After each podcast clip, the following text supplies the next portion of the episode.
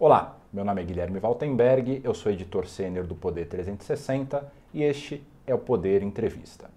Nessa edição especial, ao meu lado eu tenho aqui o Paulo Roberto Neto, repórter especializado na cobertura do Judiciário, e a gente vai entrevistar os três eleitos para a lista tríplice da NPR que pretendem suceder o atual Procurador-Geral da República, Augusto Aras.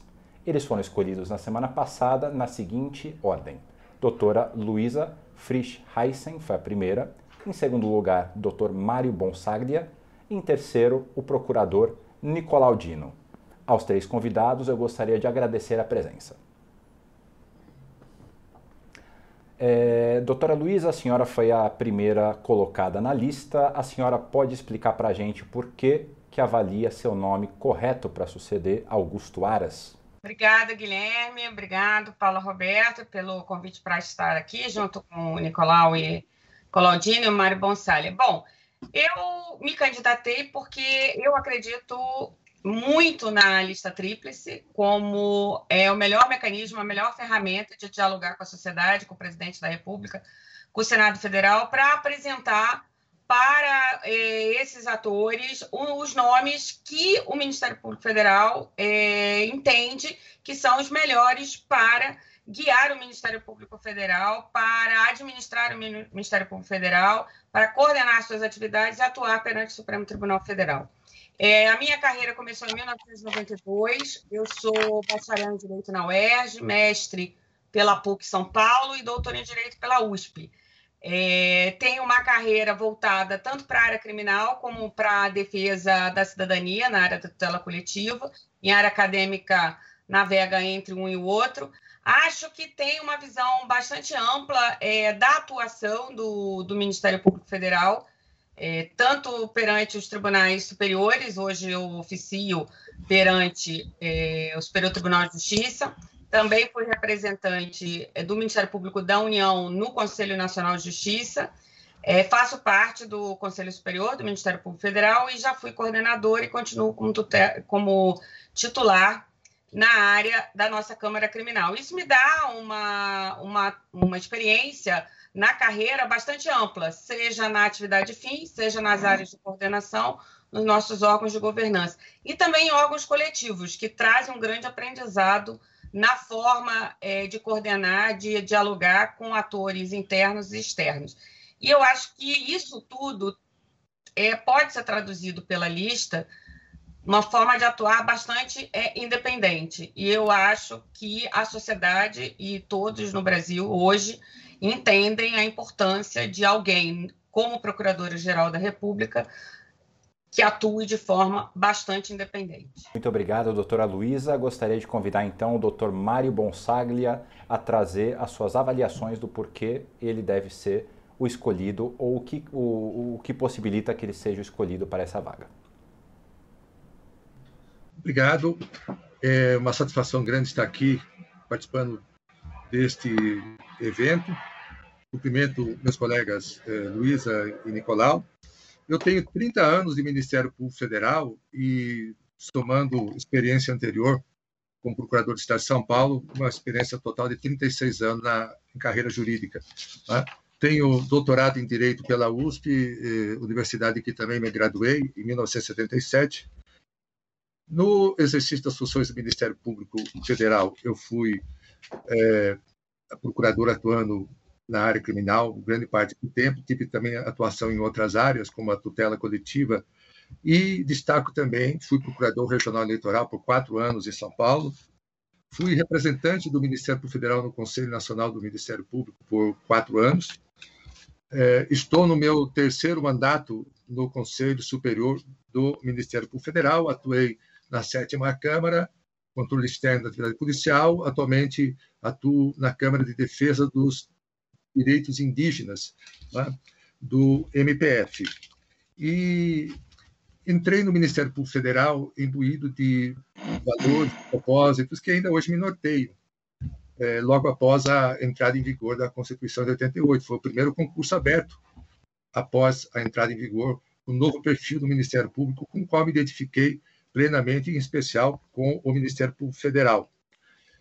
Sinto-me é, plenamente capacitado e faço da experiência adquirida, das reflexões sobre a instituição, Ministério Público, sobre o Judiciário, que eu estudei também muito é, aprofundadamente durante meus estudos de pós-graduação. Sinto-me é, plenamente capacitado a exercer o cargo de Procurador-Geral da República e cumprir exatamente o que diz a Constituição. A mim me toca como sendo muito relevante o Ministério Público e o Procurador-Geral da República, por óbvio, que é o representante maior do Ministério Público, aquele que representa o Ministério Público no Supremo Tribunal Federal. O Ministério Público tem publicação constitucional, a defesa da ordem jurídica, do regime democrático, dos direitos difusos e coletivos e individuais indisponíveis, vale dizer, dos direitos humanos. É? Deve agir com independência no exercício do cargo, com firmeza, com proatividade, com assertividade, mas nunca, claro, é, de maneira voluntariosa, de maneira a querer é, não, a não respeitar os limites é, legais e constitucionais, respeitando também a, a, a, as atribuições dos demais órgãos. Então, me sinto é, nessas condições plenamente. E só acrescento rapidamente: no âmbito do Ministério Público, sempre fui independente em relação às cúpulas, em relação aos PGRs. Os cargos que exerci sempre foram em decorrência de mandato otorgado obtido em eleições é, junto ao Colégio de Procuradores. Muito obrigado, doutor Mário. Gostaria de convidar então o doutor Nicolaudino para expor as suas razões para almejar o cargo de Procurador-Geral da República. Olá, Guilherme, Paulo Roberto, cumprimento também os colegas Luísa Cristina e Mário Bonzalha. Eu entendo, Guilherme, que atuar no espaço público significa, sobretudo, na literalidade da expressão, servir ao público. E tendo 30 anos de Ministério Público e já tendo passado por diversas áreas, área criminal, defesa de direitos humanos, é, na, tendo atuado na área ambiental, eh, na área eleitoral, é, eu penso que é, estou chega o momento de me apresentar para uma outra para outros desafios é, vejo a, a, a, posição de Procurador-Geral da República na, na, estrutura do Ministério Público Federal não como algo a ser é, visado com características de satisfação de projetos pessoais. É, todos nós que aqui estamos, estamos imbuídos de espírito público e considero que esse gesto de colocar o nome à disposição para esse cargo tão importante no âmbito do, da instituição e da sociedade tem é, um caráter de consequência por tudo que se faz na vida e, sobretudo, por tudo que se acredita. E acredito eu que, nesse particular momento de nossa, de nossa história, é, faz-se necessário um olhar atento é, daquele que exerce ou daquela que exerce a função de Procurador-Geral da República, no sentido de é, defender de uma forma bastante enfática os valores fundamentais do Estado Democrático de Direito. É com esse espírito que, portanto, submeti meu nome a, ao prestigiado é, Colégio de Procuradores da República para efeito de defender aqui este propósito, defender a ideia de que a, a escolha do procurador-geral deve se dar mediante uma lista tríplice de forma a permitir oxigenação, arejamento a esse debate e, sobretudo, garantir independência funcional daquele que exercerá a chefia do Ministério Público Federal. Muito obrigado, doutor Nicolau. Vamos passar então agora as perguntas, respeitando essa mesma ordem que a gente estabeleceu para as respostas da primeira apresentação. Por favor, Paulo. Doutores, doutora Luísa, doutor Mário, doutor Nicolau, boa tarde. Eu gostaria de começar essa entrevista é, falando exatamente sobre a lista tríplice. Em 2019, o presidente Bolsonaro ele escolheu um nome fora da lista. Este ano, o presidente já sinalizou que não vai seguir a lista mais uma vez, quebrando uma tradição que já foi iniciada em 2003. Eu gostaria de perguntar para os senhores e para a senhora como vocês encaram isso, qual o significado desse movimento para vocês? Olha, Paulo, é, veja, como eu, eu falei na minha apresentação, é, eu acredito fortemente é, na lista tríplice. E acredito nisso porque faço parte da geração, junto com Nicolau e, e Mário, é, que construiu a lista. não é? Fizemos a construção da lista no início dos anos 2000, já participamos outras vezes, e eu tenho certeza que a lista é a que possibilita nós estarmos aqui. Esse escrutínio é pela imprensa e que, é visto pela sociedade, esse diálogo é permanente, é, ainda mais no quando se pleiteia um segundo mandato, não é? Então, eu poderia estar aqui falando, falando sobre o que se fez no primeiro mandato, que se pretende fazer no segundo, no caso é do procurador-geral que, se, que é, pleiteia eventualmente aí um segundo mandato.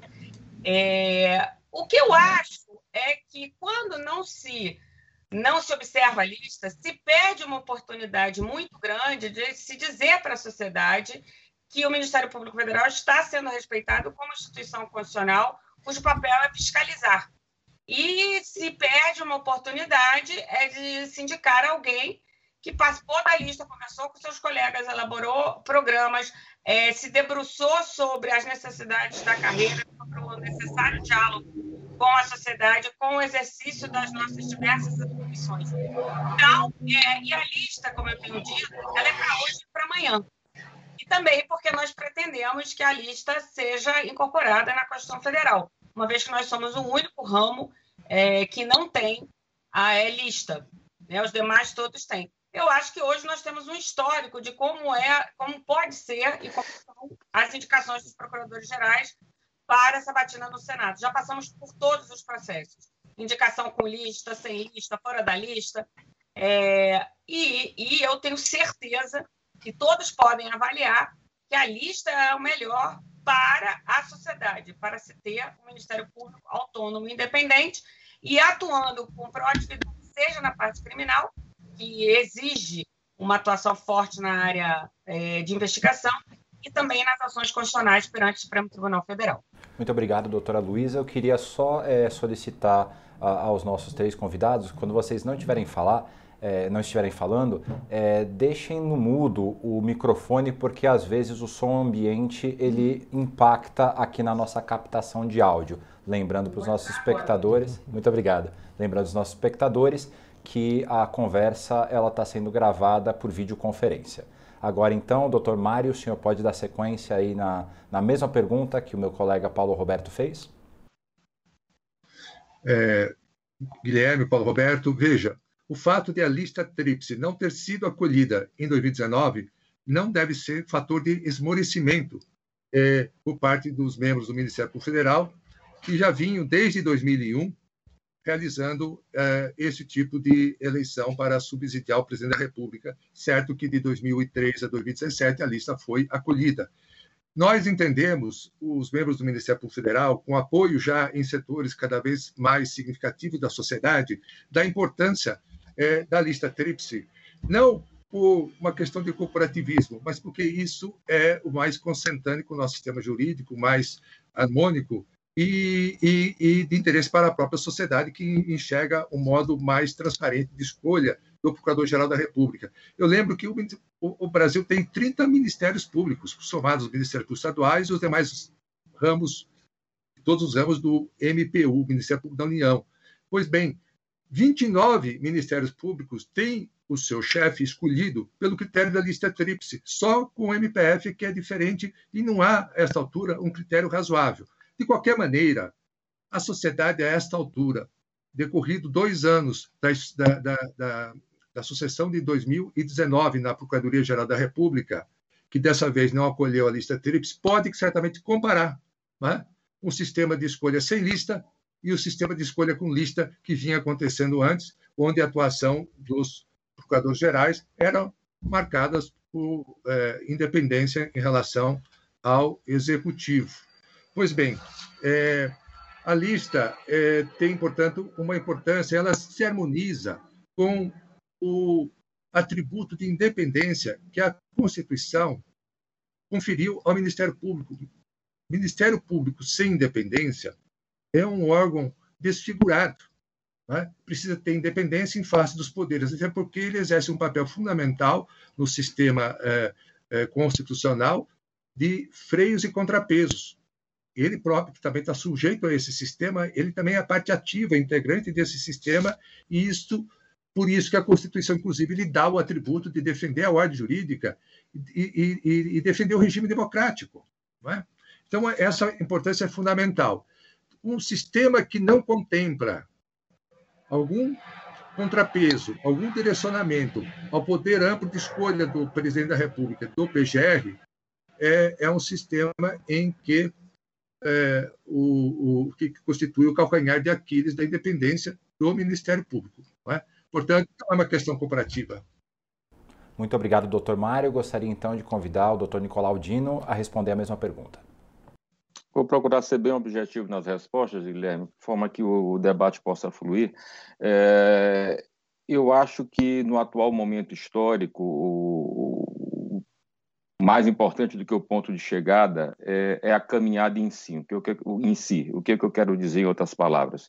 É, nós temos aí um vislumbre de que, a exemplo de 2019, a, a, o presidente da República não irá a, acatar a, a lista tríplice elaborada pela, pelos, pelo Colégio de Procuradores da República. Isso, contudo, é, não interfere no propósito de caminhar, ou seja, nós estamos é, buscando realçar a importância de rediscutir, de repensar o modelo de escolha do Procurador-Geral da República.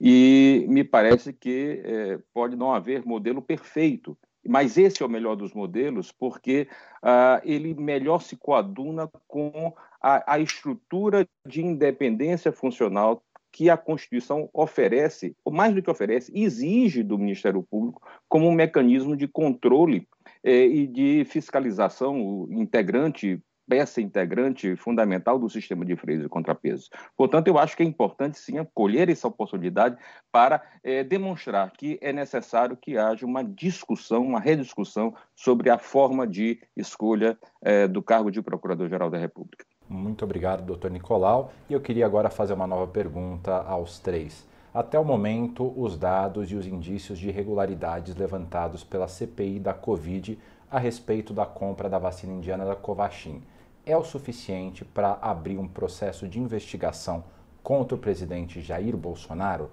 Doutora Luísa, por favor, a senhora pode responder essa pergunta? Ah, sim, obrigada, Guilherme. É, obrigado pela pergunta. É, sobre a questão da CPI, a CPI ela tem uma dinâmica é própria, né, uma regulamentação tanto na lei quanto no regimento interno do Senado Federal, do Congresso Nacional e, e na Constituição, claro.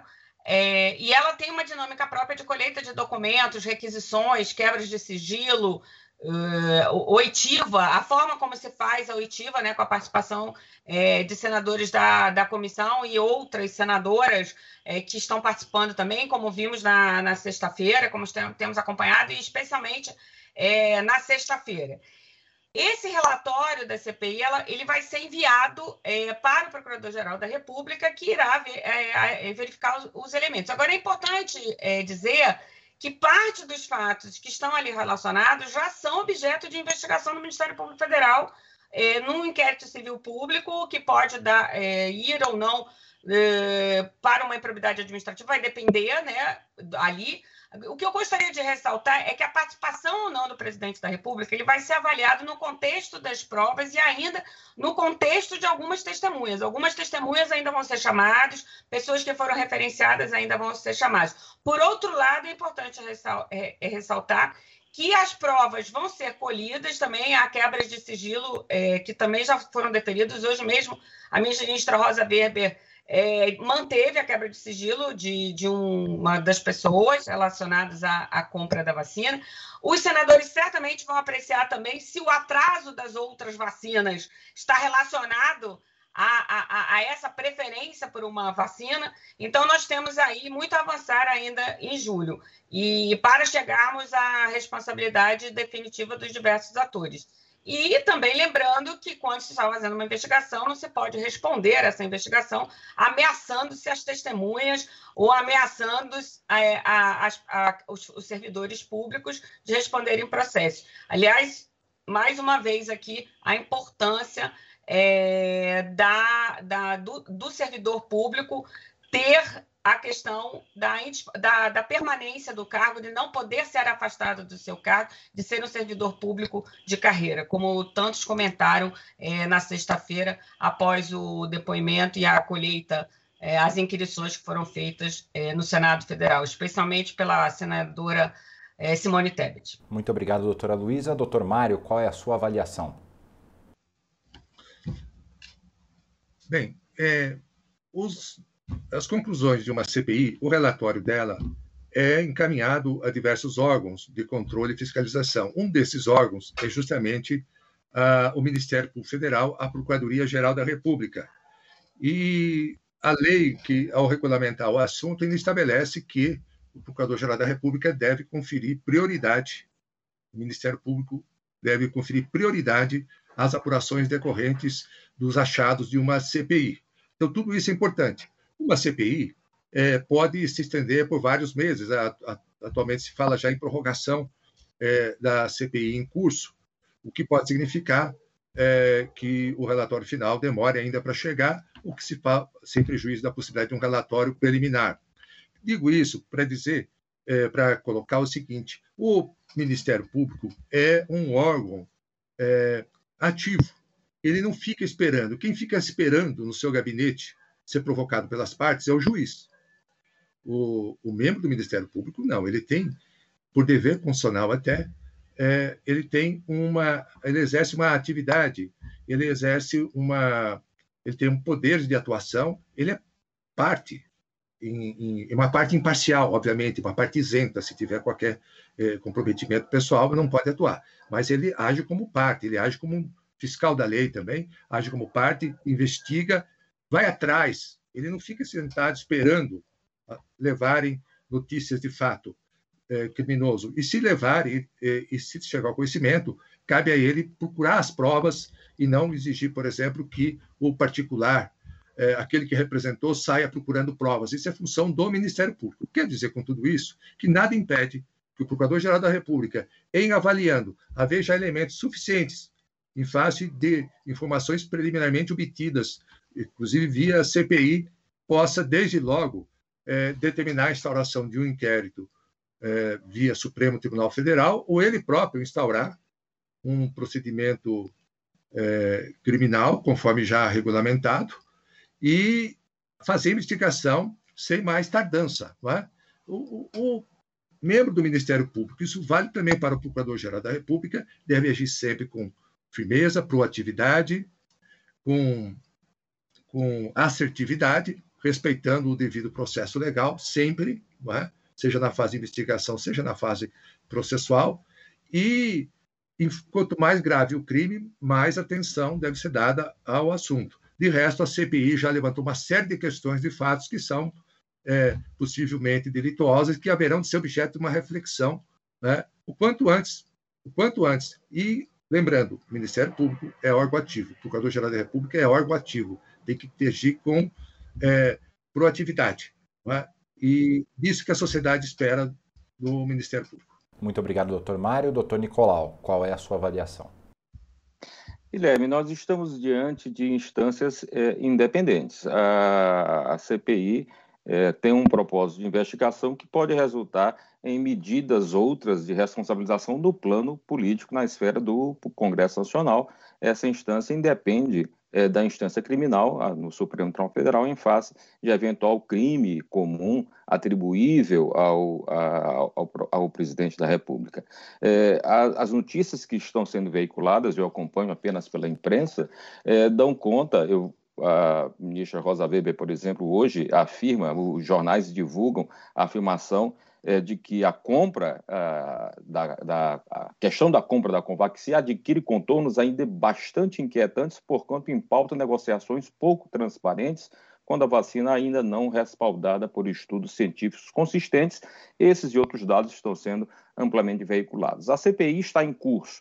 É, eu vejo é, que, em princípio, é, não há, em princípio, por regra, não há necessidade de o Procurador-Geral da República aguardar a conclusão eh, da CPI para adotar, eventualmente, alguma medida de investigação no plano criminal, caso haja, ah, caso ele se depare com elementos é, suficientemente consistentes para adotar essa medida, inclusive, por, como, como, por exemplo, eventual é, crime de prevaricação pelo fato de não ter levado a, a tempo e modo a, ao conhecimento das autoridades investigativas a notícia que teria sido levada pelo deputado federal uh, Miranda e, e, e, seu irmão, conforme também foi noticiado é, pelos jornais.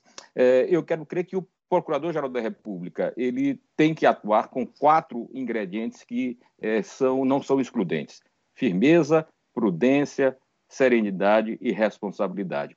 E isso torna esse papel investigativo do Procurador-Geral muito difícil, muito complexo. É necessário ter é, presença de espírito suficiente para entender a hora correta de agir diante de elementos robustos que venham justificar uma investigação de índole criminal contra a, a mais alta autoridade é, do país. Obrigado, doutor Nicolau. É, doutores, doutora, a minha pergunta segue também nessa linha da Covaxin e envolve um pouco o que a doutora Luiza acabou de falar, que foi sobre o governo ter reagido anunciando uma investigação pela PF e pela CGU contra o servidor da saúde que fez a acusação de supostas irregularidades no contrato da vacina.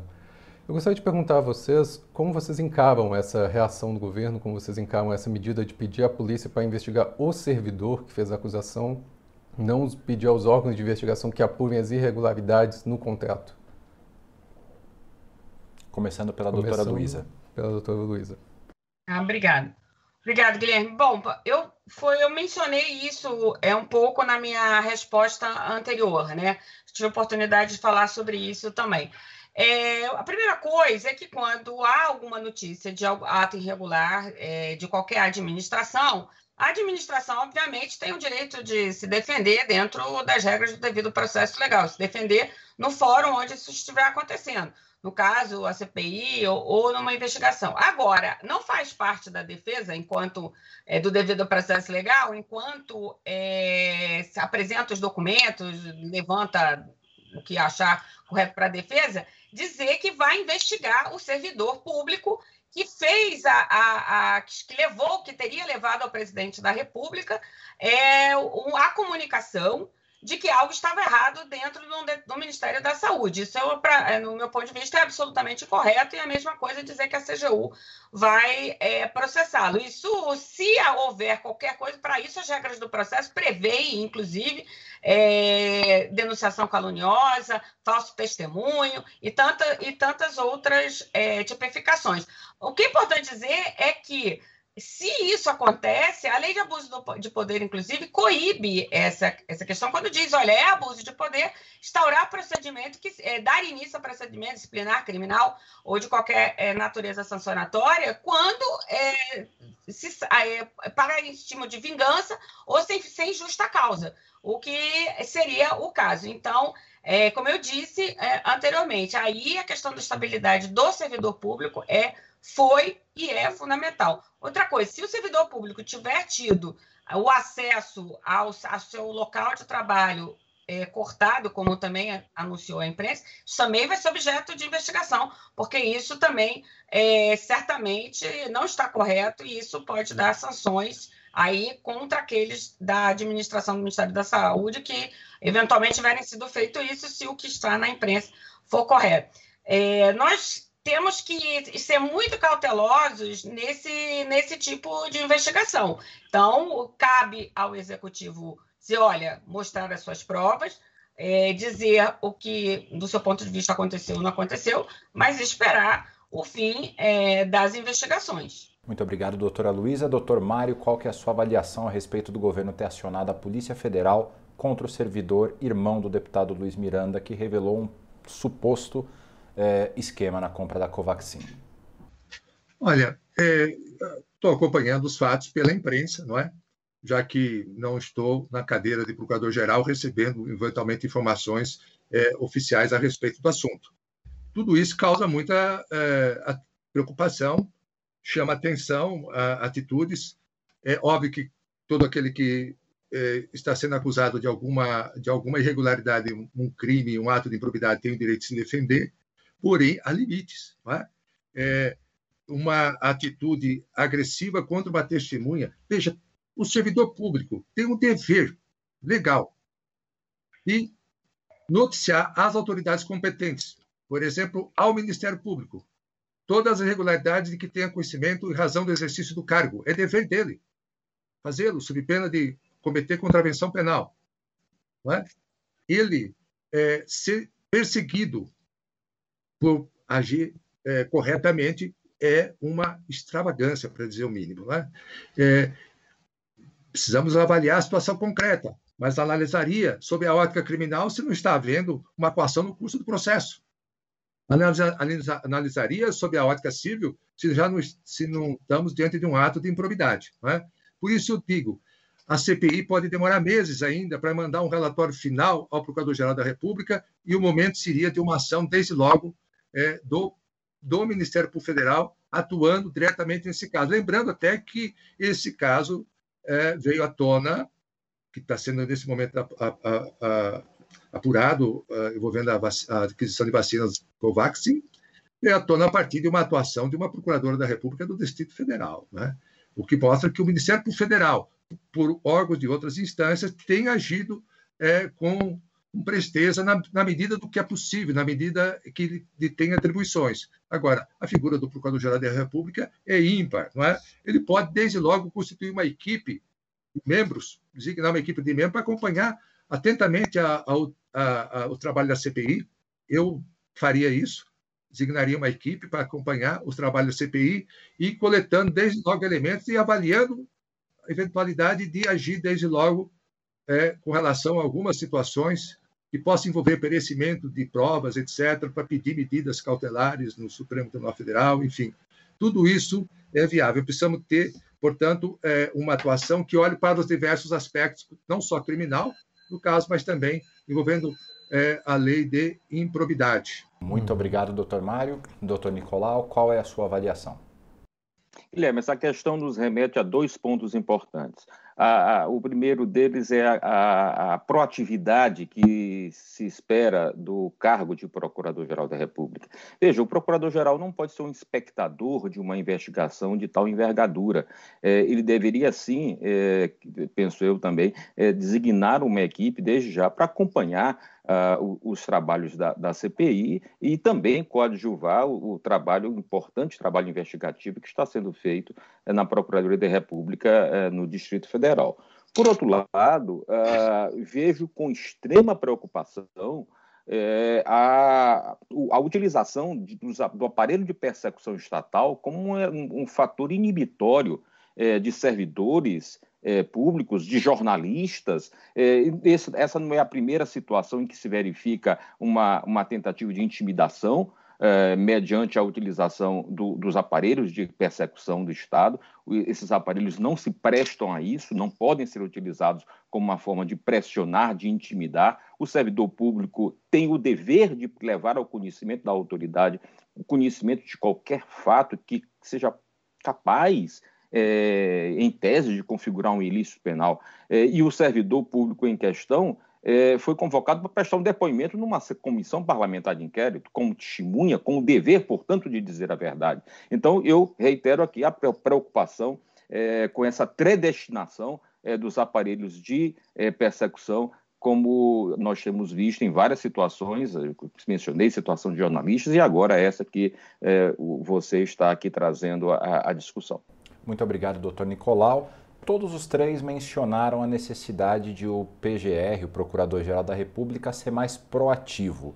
Vocês podem dar dois exemplos de momentos em que faltou proatividade ao atual Procurador-Geral Augusto Aras? Doutora Luísa, a senhora começa, por favor.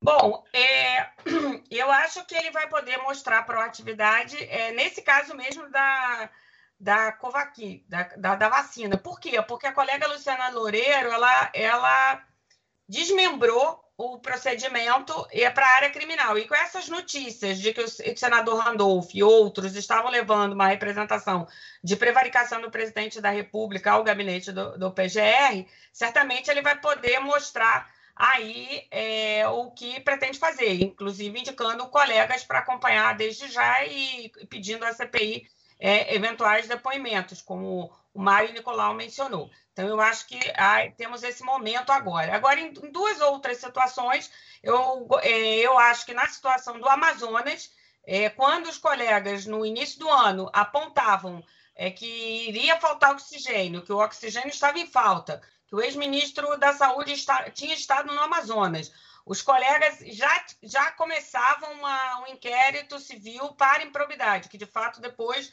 propuseram a ação de probidade, que inclusive serve, serviu de base para uma parte é da CPI. O procurador-geral poderia logo ter instaurado um inquérito penal, um inquérito criminal, é, policial, perante o requisitar perante o Supremo Tribunal Federal. É, ele o fez depois de provocado por nós três e mais é, três integrantes do Conselho Superior do Ministério Público Federal. Eu acho que esse é um ponto. Segundo ponto é, tem a ver com a questão ambiental do então ministro Salles. É, havia dois procedimentos, um procedimento com a, Carmen, com a ministra Carmen Lúcia, que foi enviado ao Ministério Público, e outro procedimento com o ministro Alexandre de Moraes. É, o ministro Alexandre de Moraes acabou é, ordenando buscas e apreensões sem a oitiva do Ministério Público, com envio posterior, e é, depois ele requisitou inquérito é, e diligências no procedimento da ministra Carmen Lúcia. Esse, essa não proatividade do procurador-geral ele prejudica o sistema acusatório, que é nesse em que as investigações se dão a partir do requerimento do Ministério Público, que, aliás, é, tem jurisprudência, vasta jurisprudência é, do Supremo Tribunal Federal nesse sentido. Mas não é só na área criminal que eu acho que poderia ter, haver mais proatividade. É, nas ações é, diretas é, relacionadas à competência do Supremo na área constitucional, na, na, na, questão da pandemia, a proatividade, a iniciativa esteve todo o tempo com os partidos políticos. O procurador-geral ele agiu no segundo momento como fiscal da lei. É uma, é uma possibilidade, mas eu seria a melhor possibilidade? Eu acredito que não. Eu acredito que ele poderia ter proposto é, poderia ter tido iniciativas. Uma questão que causou atraso foi a vacinação de mulheres grávidas e com bebês recém-nascidos, é, sabendo que a mortalidade de grávidas no Brasil é maior é, do que em qualquer outro país, há estudos sobre isso, e o procurador-geral poderia ter tido essa iniciativa logo, é, porque havia elementos dos colegas que atuam na área da cidadania nos estados. Depois, os estados foram, acabaram e o Distrito Federal acabaram por abrir a vacinação para esse grupo, mas o Procurador-Geral poderia ter se antecipado. Muito obrigado, doutora Luísa. Doutor Mário, como é que o senhor avalia em que momentos o PGR poderia ter sido mais proativo? É, Guilherme, veja, eu acho que proatividade e assertividade na atuação são é, palavras-chave para designar o modo com que se espera que haja o Procurador-Geral da República no exercício desse cargo, nesse momento e em outros momentos é, da, da, história. O, o, o Procurador-Geral tem um rol de opções ao, ao seu alcance para uh, atuar. É, por exemplo, no caso da pandemia, questões muito relevantes referente aos aspectos sanitários é, envolvidos foram levados em sede de ações constitucionais ao Supremo Tribunal Federal por uh, partidos políticos e outras uh, organizações. O Procurador-Geral foi ouvido, aliás, obrigatoriamente, né? é, e frequentemente se manifestou numa posição muito próxima daquela do governo, da AGU. Né? É, então, tem essa questão também do, do, do, caráter das manifestações feitas. E, por outro lado, o embora a titularidade das ações constitucionais seja atribuída a, a, diversos órgãos, não há dúvida que o Procurador-Geral da República é quem se encontra especialmente credenciado para mover essas ações. Então, estamos sentindo falta é, de uma atuação nesse sentido de defender a adoção é, de, de, procedimentos é, que favoreçam o combate a, ao, ao Covid-19. Né?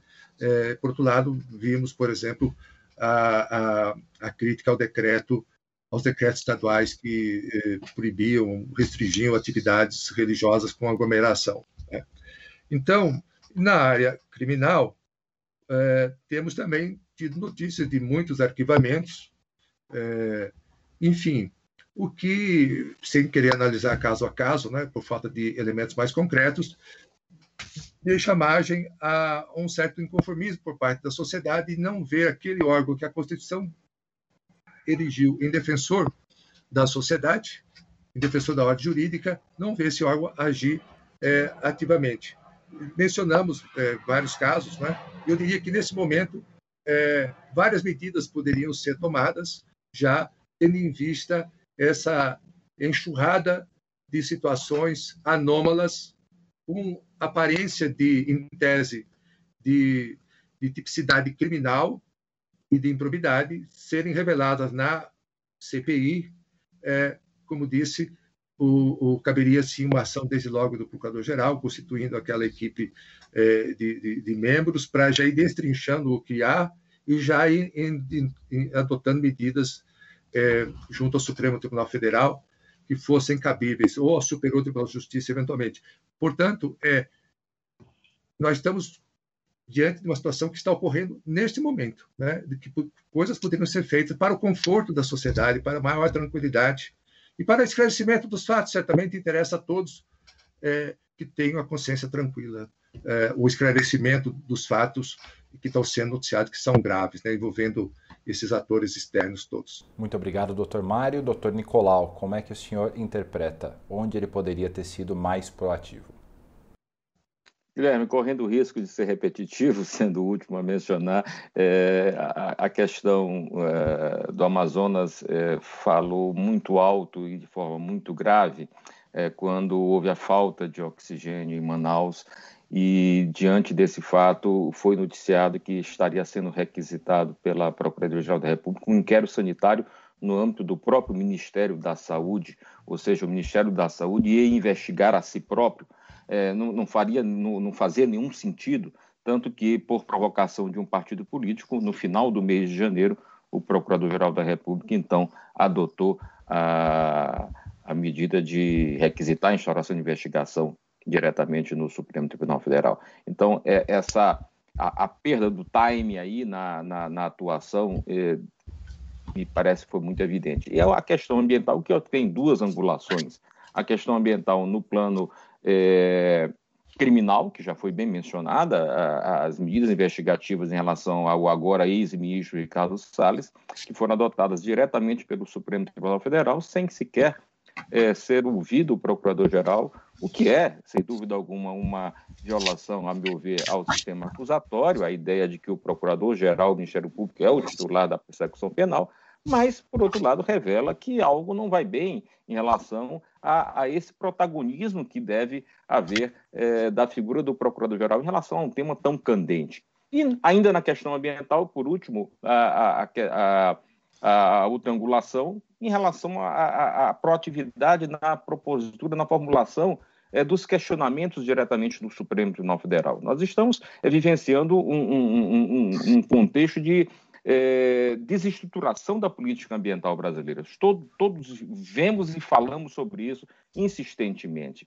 É, e várias ações, cerca de sete ou oito ações importantes, arguições de descumprimento de preceito fundamental e ações diretas de inconstitucionalidade e promissão foram propostas no Supremo Tribunal Federal, especificamente em relação a esse temático, por outros colegitimados.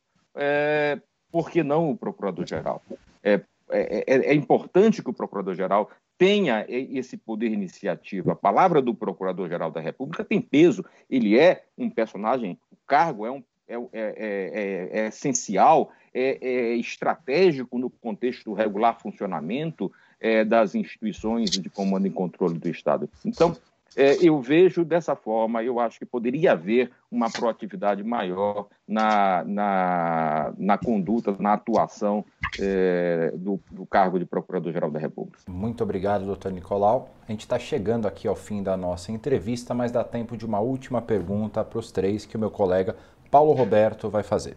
Doutores, doutora, a minha última pergunta é justamente falando sobre a questão da proatividade do PGR. É, enquanto se questiona se a PGR deveria ter sido mais incisiva em relação ao Executivo Federal, a, a Procuradoria atuou de forma bastante ativa em investigações nos estados, o que levou alguns governadores a criticar o exposto dois pesos e duas medidas. Como vocês encaram isso, essa atuação mais incisiva, incisiva nos estados, enquanto se tem essas críticas sobre uma proatividade necessária nas atuações do Executivo Federal? Doutora, é, Luísa. doutora Luísa. Obrigada. Bom, é, você está se referindo à questão dos inquéritos contra os é, governadores, né, que são que tramitam é, no Superior Tribunal de Justiça, que, cuja atuação é delegada pelo Procurador-Geral da República, a colega, uma colega que atua junto ao Superior Tribunal de Justiça. essas investigações, algumas delas, inclusive, já deram frutos, não é? A denúncia do ex-governador do Rio de Janeiro, a denúncia é, do governador do Amazonas e outras investigações. Importante lembrar que no Superior Tribunal de Justiça, é, quase todas essas medidas elas, elas estão é, judicializadas, porque exigem é, medidas cautelares que, é, que, que, são antecedidas né, de autorização é, dos ministros. Portanto, são investigações bastante complexas. Se, é, se, quais provas foram colhidas, como será a instrução, veremos no curso é, da agora, inclusive, das ações das denúncias que devem estar daqui a pouco vão começar é, a serem ações penais. Algumas delas já são.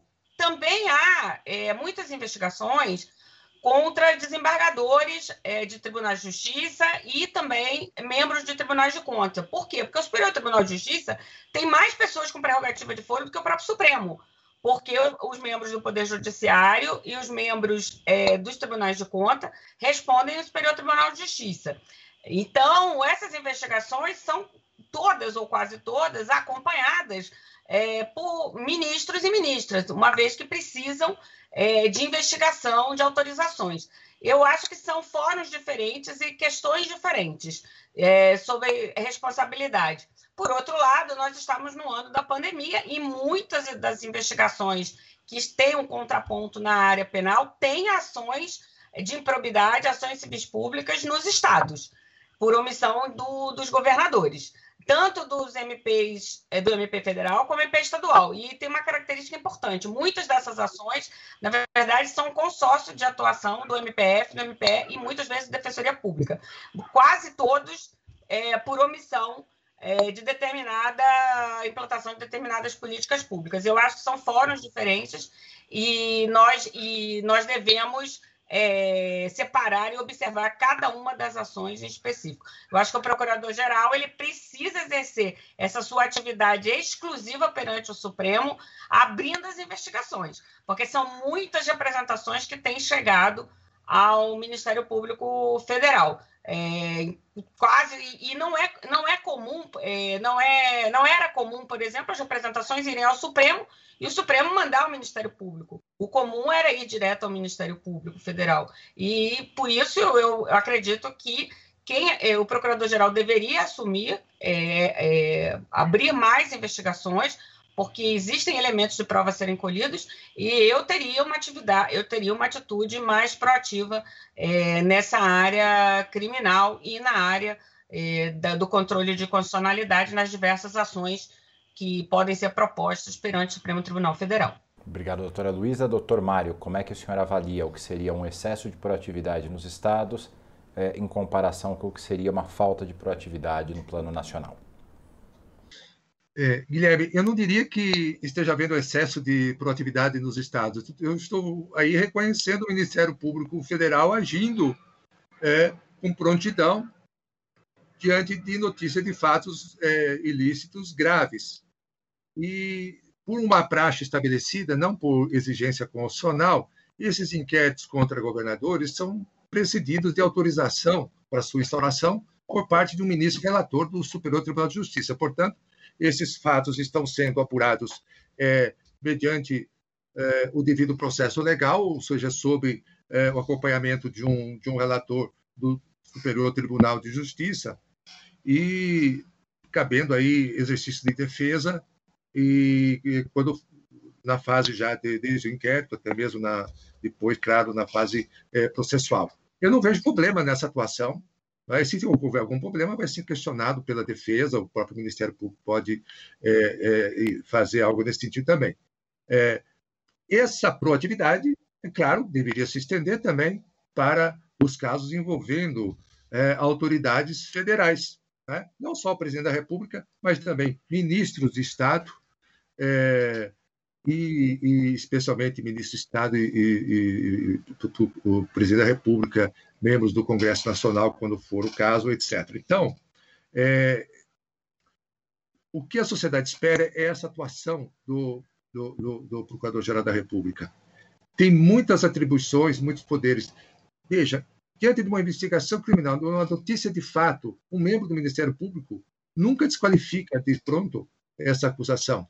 Ele olha, examina e, havendo qualquer dúvida, qualquer havendo um elemento de justa causa, elemento é, mais sólido, deve, é, deve é, defragar uma investigação. Na dúvida, se investiga para ver se não há crime. E essa função do membro do Ministério Público, em qualquer uma das suas, é, é, do, dos seus níveis de atuação, do Procurador da República ao Procurador-Geral da República. Eu queria aqui, talvez essa, pelo que eu entendi, a última oportunidade que nós temos de falar isso, ou teremos ainda alguma oportunidade é, vocês poderão fazer uma, as considerações finais a, após a gente encerrar essa rodada de perguntas. Certo, eu, eu, fico aqui até mais, mais tranquilo. Mas eu diria, dentro do mundo de atividades eh, que pode exercer e deve exercer de ofício o Procurador-Geral da República, tem hoje, nós temos aqui, já foi referida a questão ambiental, que é gravíssima. É? Nós temos aqui, tínhamos até alguns meses atrás, uma força-tarefa Amazônia, justamente destinada a combater os crimes ambientais é, na, na floresta amazônica, algo de interesse mundial, de interesse internacional, enfim, é, diz respeito ao futuro do planeta, preservar essa imensa floresta amazônica que o Brasil tem a, a, a, né, sob seus cuidados, sob sua soberania.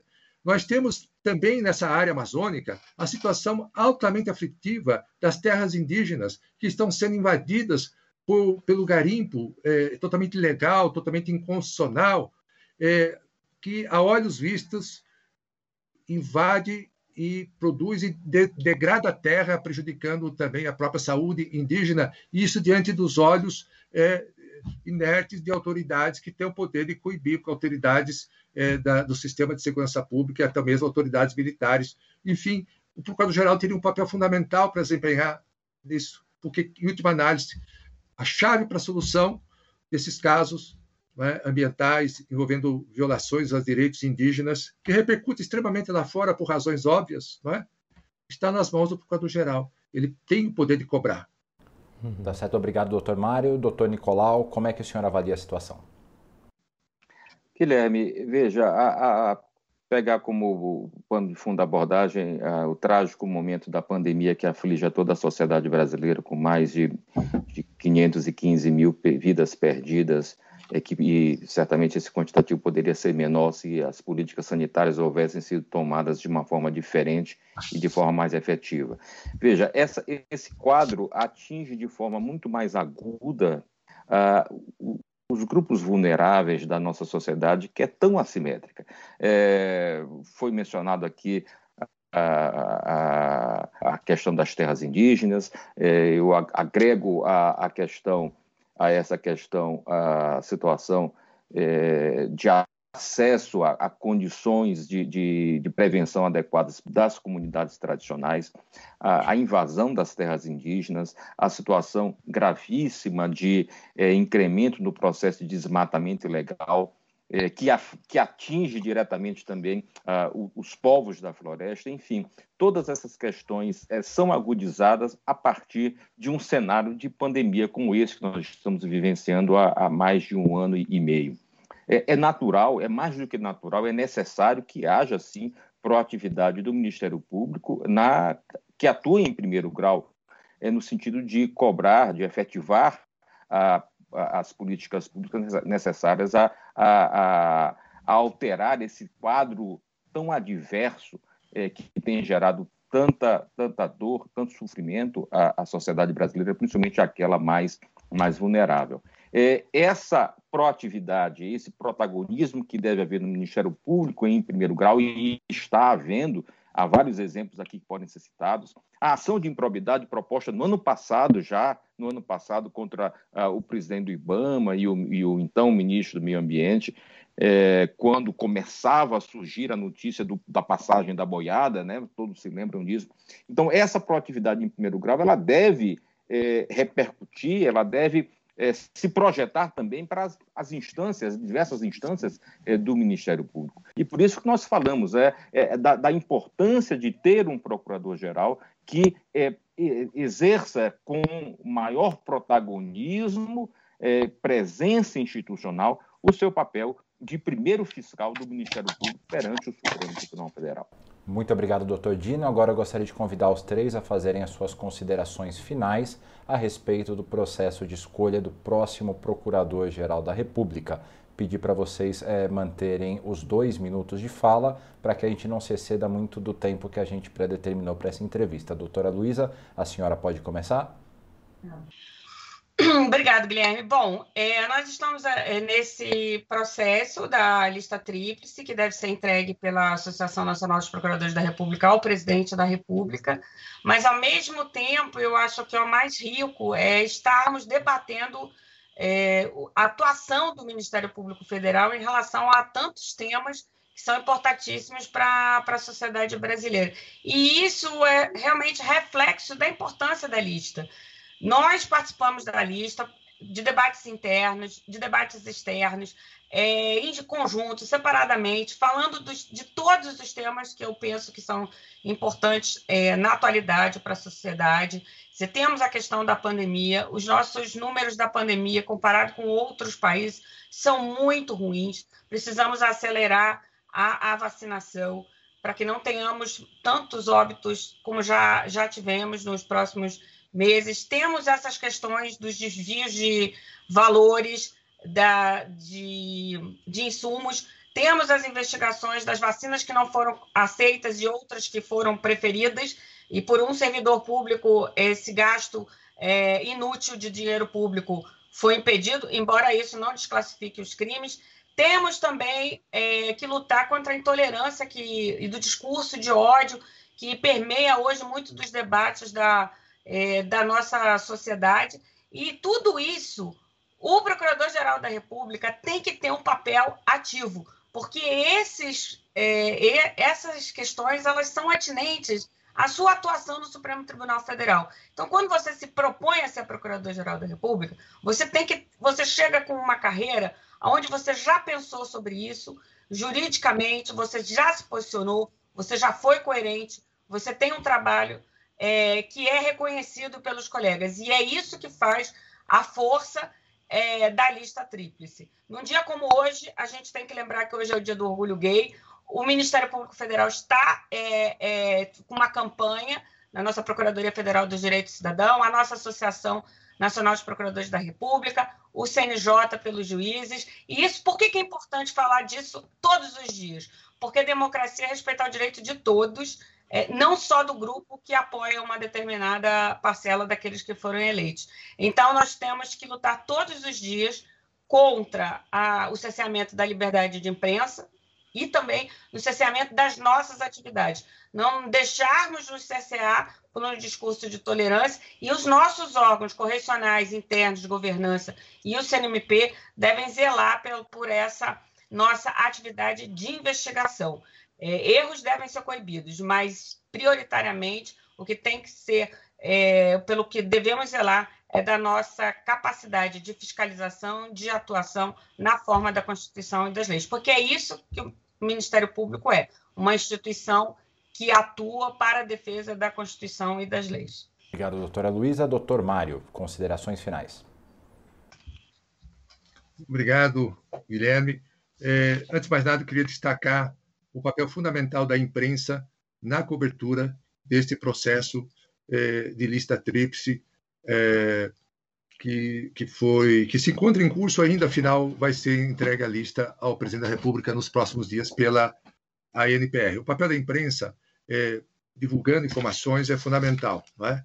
mais do que nunca fundamental num momento como este, pelo qual passa o país, um momento ímpar, que afeta a vida de todas as pessoas e de todas as instituições. Momento da pandemia, com mais de meio milhão de pessoas mortas, segundo estatísticas oficiais, certamente esses números futuramente serão elevados, mostrando até as consequências outras decorrentes dessa terrível pandemia, que tem, ou deveria ter no governo federal, o seu é, principal órgão de coordenação no, no combate a, a, ao vírus, ao coronavírus, enfim, é, as coisas não, não têm andado conforme é, é, se, se, se, esperaria em situação normal. E aí entra, então, o papel do Procurador-Geral da República, dentro do seu vasto rol de atribuições, que está, inclusive, de ser o presidente do CNMP, portanto, de poder, através do CNMP, orientar políticas públicas é, por parte dos ministérios públicos estaduais, além do, do próprio federal, que ele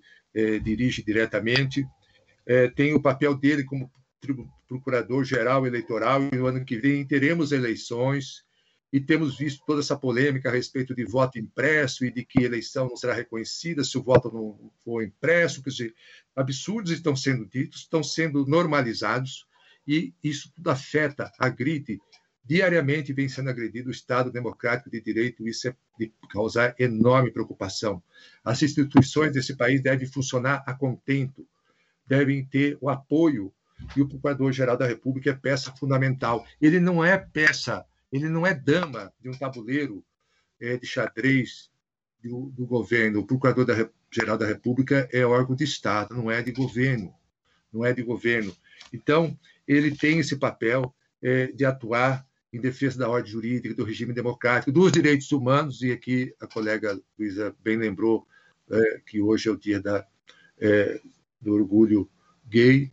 É, as minorias têm que ser defendidas pelo Ministério Público, os direitos humanos têm que ser defendidos, a liberdade de expressão tem que ser defendida, não pode ser é, violada.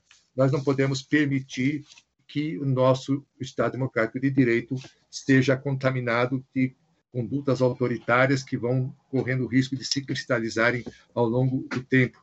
Temos que dar apoio aos procuradores que atuam na linha de frente do combate aos, à criminalidade complexa, às macrocriminalidade. É, nós temos que atuar, apoiar os procuradores que atuam na defesa dos direitos coletivos difusos, defesa do meio ambiente, defesa das comunidades indígenas. Nós temos que ter é, uma ampla modernização no Ministério Federal, temos que ter mais transparência em nossa instituição. Eu espero vir a ser Procurador-Geral da República para transformar as ideias aqui expostas em ação. Né? É perfeitamente possível e eu é, aqui, portanto, me coloco agradecendo imensamente o convite para participar deste é, diálogo tão relevante. Muito obrigado, doutor Mário. Doutor Nicolau, considerações finais.